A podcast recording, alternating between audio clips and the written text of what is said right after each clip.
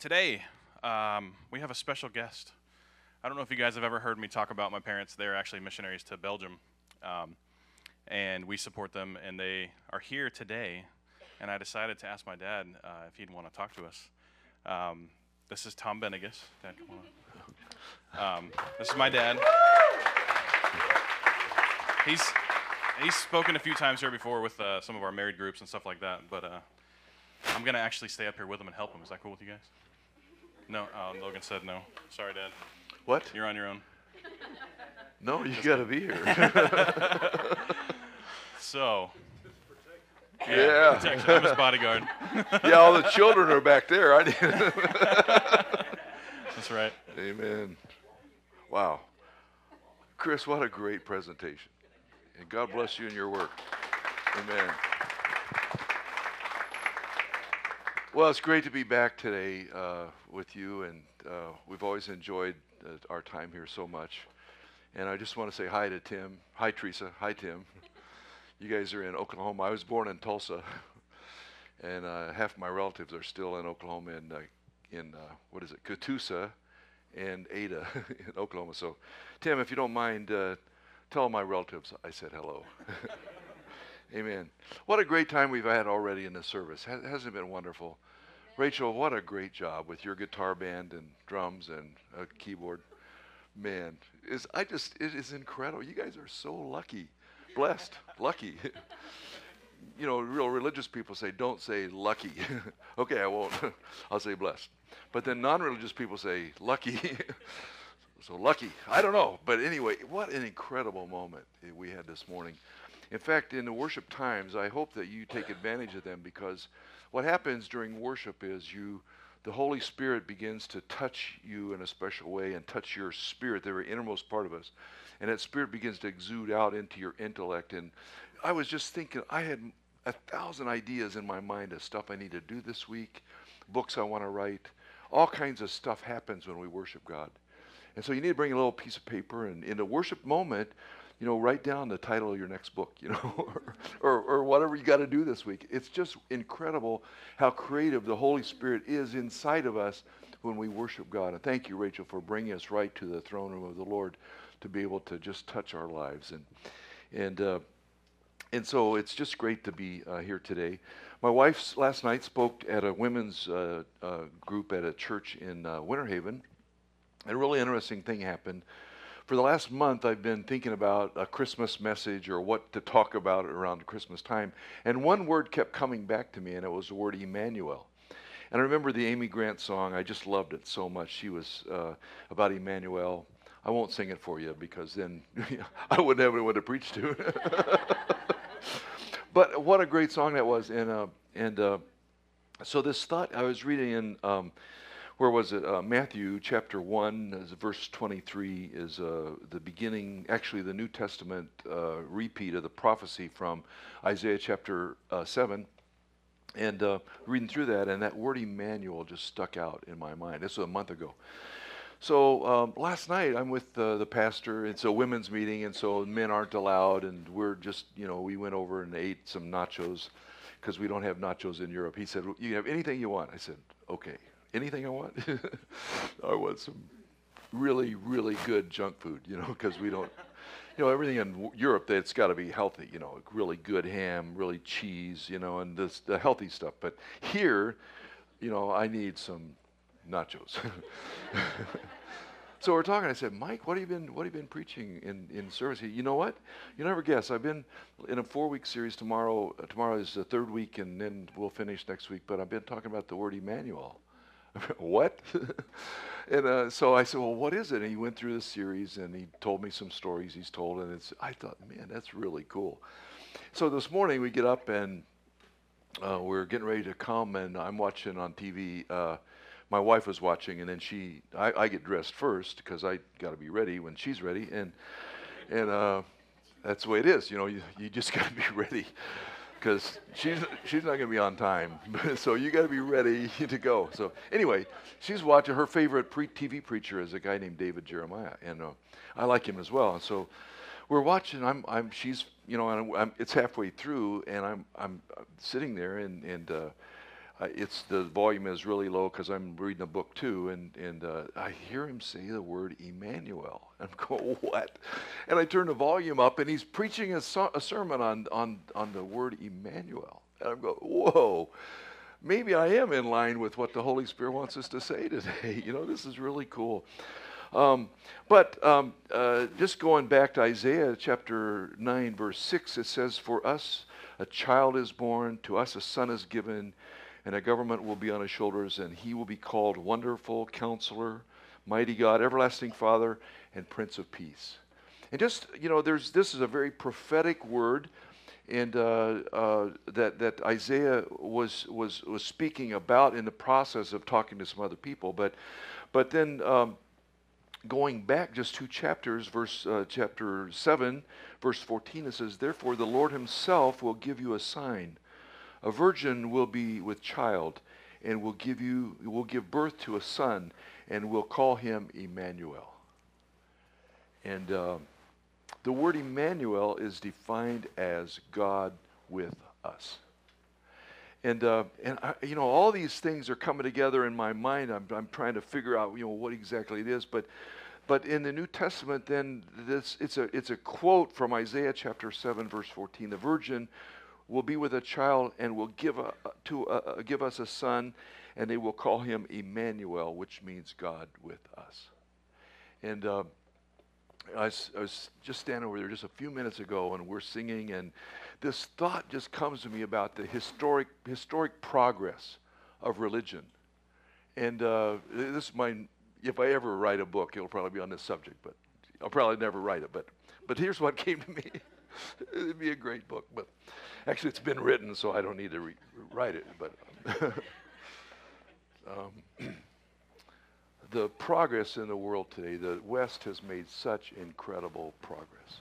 And Chris kind of alluded to it how in South Africa you've got you've got the incredible progress a nuclear reactor, but at the same time the greatest depravity on the planet probably is right there where they're working.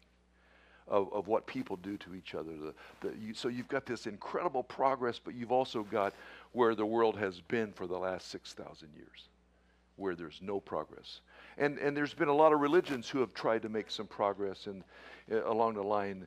And, and, and for instance, like the Buddhists, and, and they've had 4,000 years to make some progress, but what they've done is they've taken you backwards into a more backwards way of view because they progress by emptying their minds. And they don't, the, you, you, the closer, you, the more you empty your mind, the closer you get to God. Except God, you know, doesn't teach us that way. He says more the, the more you fill your heart with the Holy Spirit, the closer you get to God. And then uh, every religion, you can just go down the line of uh, what? Okay. Um, you can go down the line of every major religion that has had the opportunity to make progress and, and there's still zero progress among them. But if you look at, at, at Christianity and the powerful creativity that the Holy Spirit gives to mankind, uh, we had a, a great open door for progress and made a little bit of progress. And then the church kind of went backwards. But then since the Reformation, the West has capitalized on the most creative few hundred years in the history of mankind to where we have today the most incredible progress. And it's all because that God is with us and the cre- creative power of the Holy Spirit is a part of us. And, and, and we've been able to make incredible progress in the world where we live today. And at this very moment in our world, there is a war going on with this thought God with us the, the world wants to erase the idea of God with us. And so that's the dilemma that we're facing, especially in the West, in Europe, especially, but also in the United States. And so, what we've tried to do in order, not, not us, but what, what, in order to erase the idea, they try to make politics a personality. And so, we attack the personality. But the truth is, the personality is trying to vie for the, the, the um, uh, how do you say this? Uh, vie for the uh, uh, right rights to, to, to continue the progress, the creative progress. But at the same time, there's a war on this very idea to try to erase that because we want a world where there is no religion. We want to, we're trying to erase the cross from the marketplace. The very thing that our founding fathers did their very best but under the creative power of the Holy Spirit in the process of writing our Constitution of this country. They, they uh, erected the cross and and and the creative power has has and the blessing of God came and it's just been so but today it's it's going backwards. We're trying to erase that progress. Maintain the technological power but erase the, the foundation of where the whole thing came from. And that would be a good book for someone to write in but Isaiah prophesies Emmanuel God with us and I got to tell you that we are such a privileged people the only people on the, in, in, in history that can say God is with us. Islamic people. They, and, and, now Brussels, now where we live, Brussels is a little bit over 30% Islamic, and, and the whole West is sort of embracing this idea, thinking that they can contain them, which is a huge mistake, but uh, that's political. So I, I, I don't want to say that. Don't say that. But uh, how deceived uh, the world can be when you get away from God with us. When we get away from God with us, deception just totally blows us and, and, and, and ruins our, our, our, our, our whole lives. But Isaiah said, God is with us. And Matthew said, God is with us. And, and uh, God was with the disciples. And just this is all introductory to what, what we're going to say in just a minute. But, but God is with us. And just ask the disciples. I mean, for the first time historically, on a regular basis, God was with them.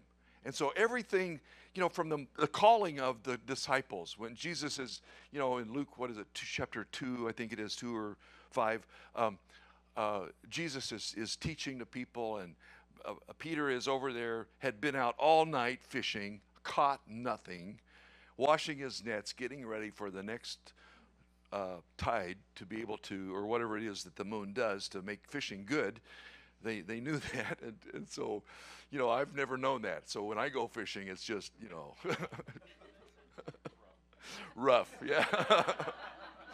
or could we say boring, you know? no, don't say that. Don't say boring. Don't say.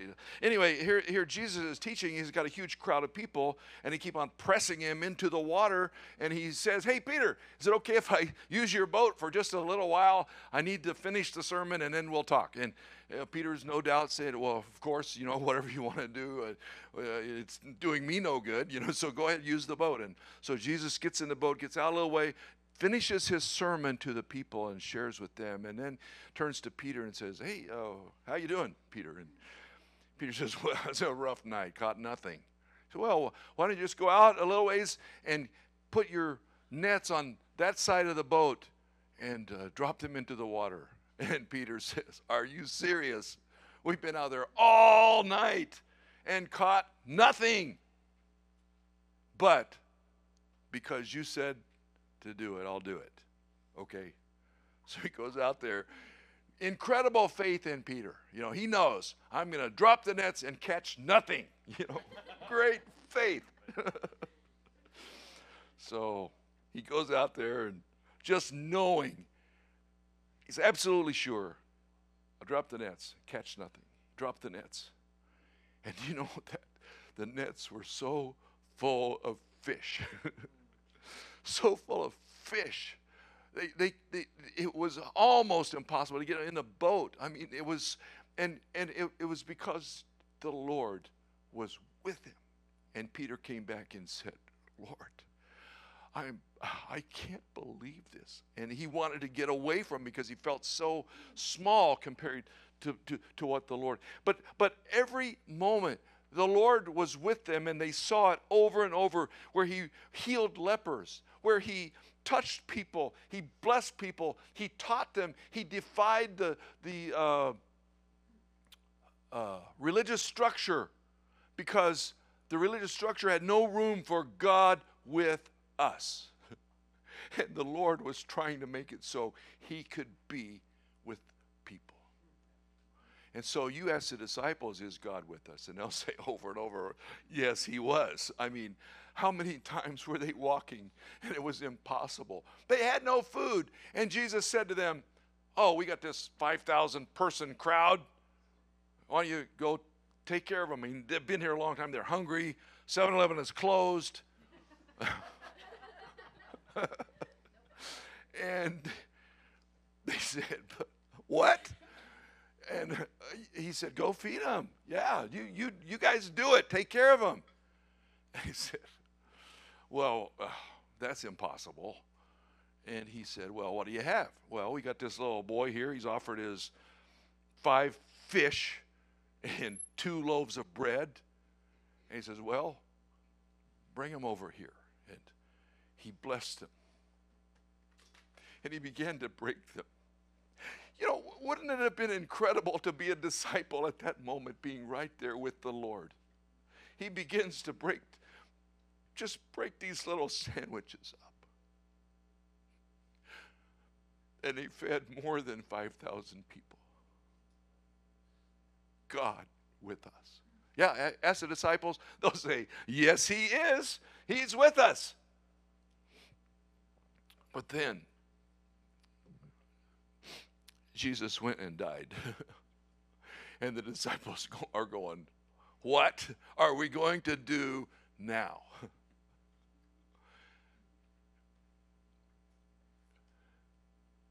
and you know, everything the Lord does has purpose.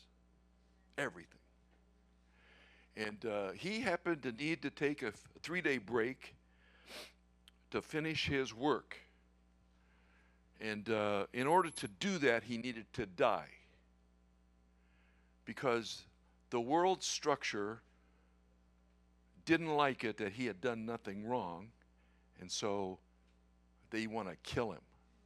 But he needed to die because in death, and I might say the injustice for him of death because he had done nothing wrong, he goes to talk to the devil. He goes to the lower parts of the earth. And in the process of, of that, and I might just add that just before that, he had that happened, he had been teaching, and he said, uh, John 14, 26, he says, um, and the counselor, the Holy Spirit, whom the Father will send in my name, will teach you all things and bring all things to remembrance. And in Luke, er, in, in John chapter 15, uh, verse uh, 26, he says, When the counselor comes, whom I will send you from the Father, the Spirit of truth, who goes out from the Father, he will testify about me. And he's pre- making these little predictions along the route. And then he goes and dies. But in the process of death, he has this discussion with the devil.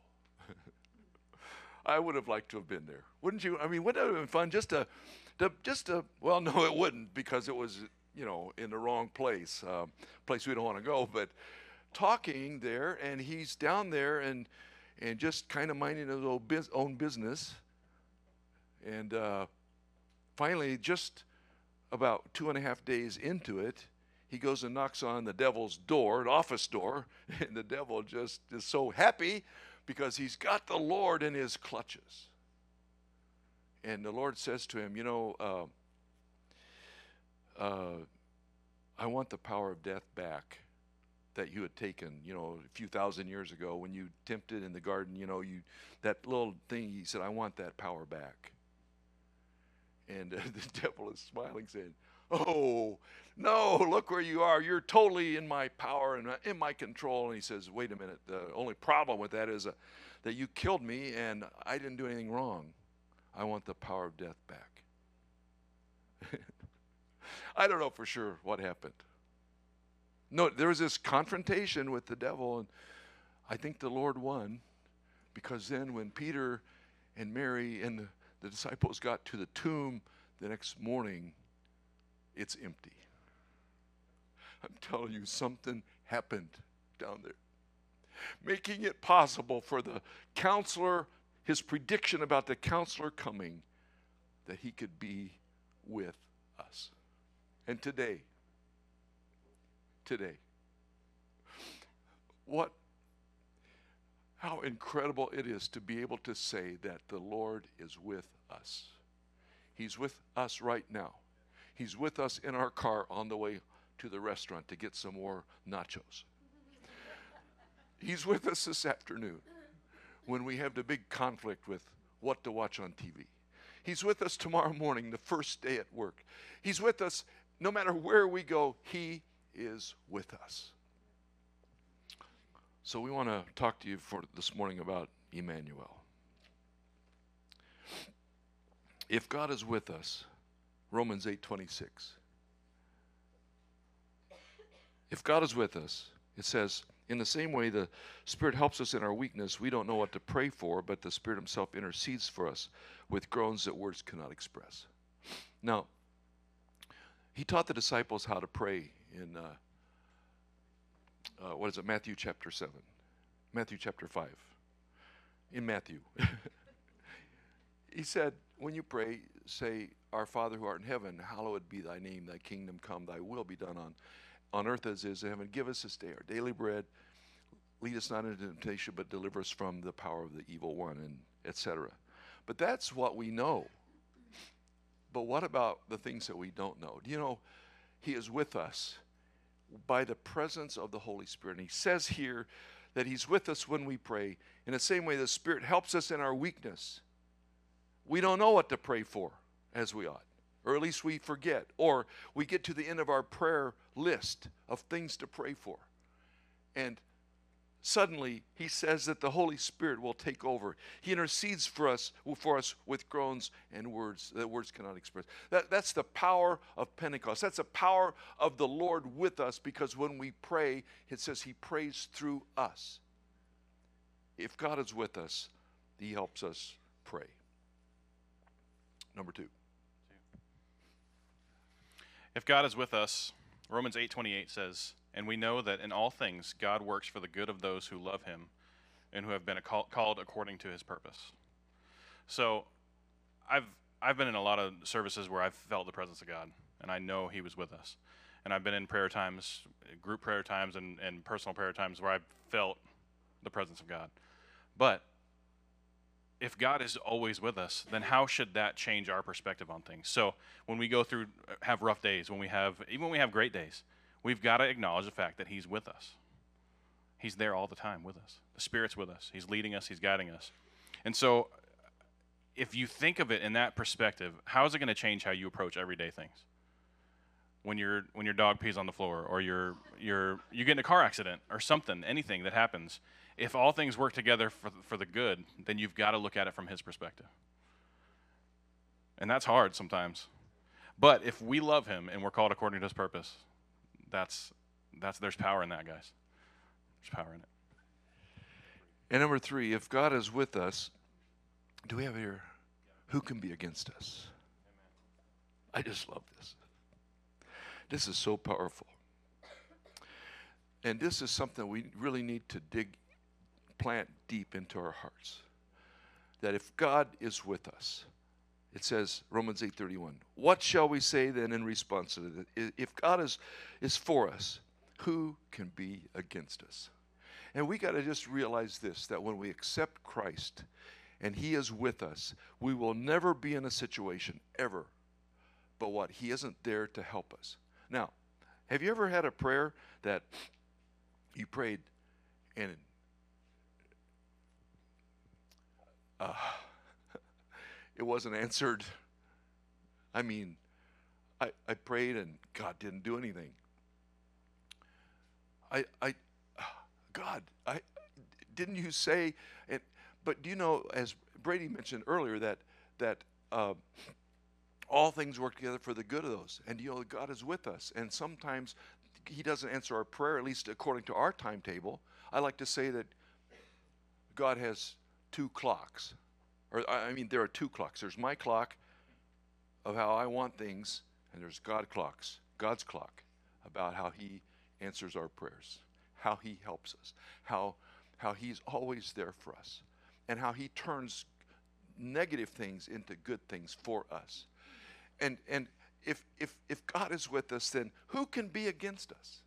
And He is with us. So, who, who is it that can be against us if we walk with Him? Number four, if God is with us, Romans 8 33, who will bring any charge against those whom God has chosen? It is God who justifies. So we're, I, I know sometimes uh, when when things when someone makes a comment to me or something, not even a legal thing necessarily, bringing a charge against me, but when someone says something to me, I get defensive and I'm like, no, no, no, no, this is how it is, and I'll tell them how it is. you, you can ask Lacey. I'll tell you how it is. But if if God is the one who justifies, then we don't even necessarily need to say anything.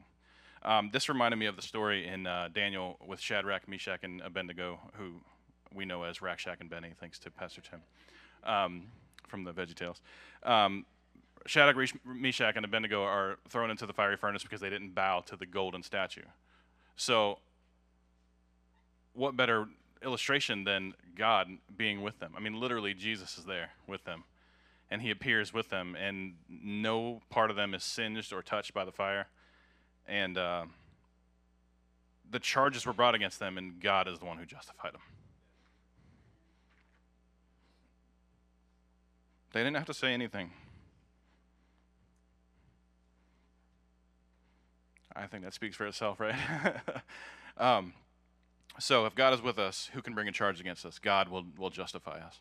Uh, um, number five here, if God is with us, Romans 8:35 says, "Who shall separate us from the love of Christ?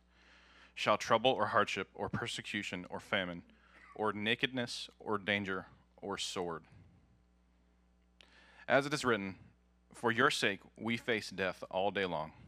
We are considered as sheep to be slaughtered. No, in all things, we are more than conquerors through him who loved us. For I am convinced that neither death nor life, neither angels nor demons, neither the present nor the future, nor any powers, neither height nor depth, nor anything else in all creation will be able to separate us from the love of God that is in Christ Jesus our Lord.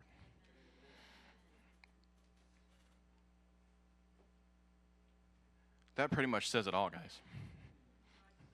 There's not much more I need to say there. um, for to us a child was born, and he was Emmanuel. He's God with us. And the government shall be placed on his shoulders, and that's a spiritual government.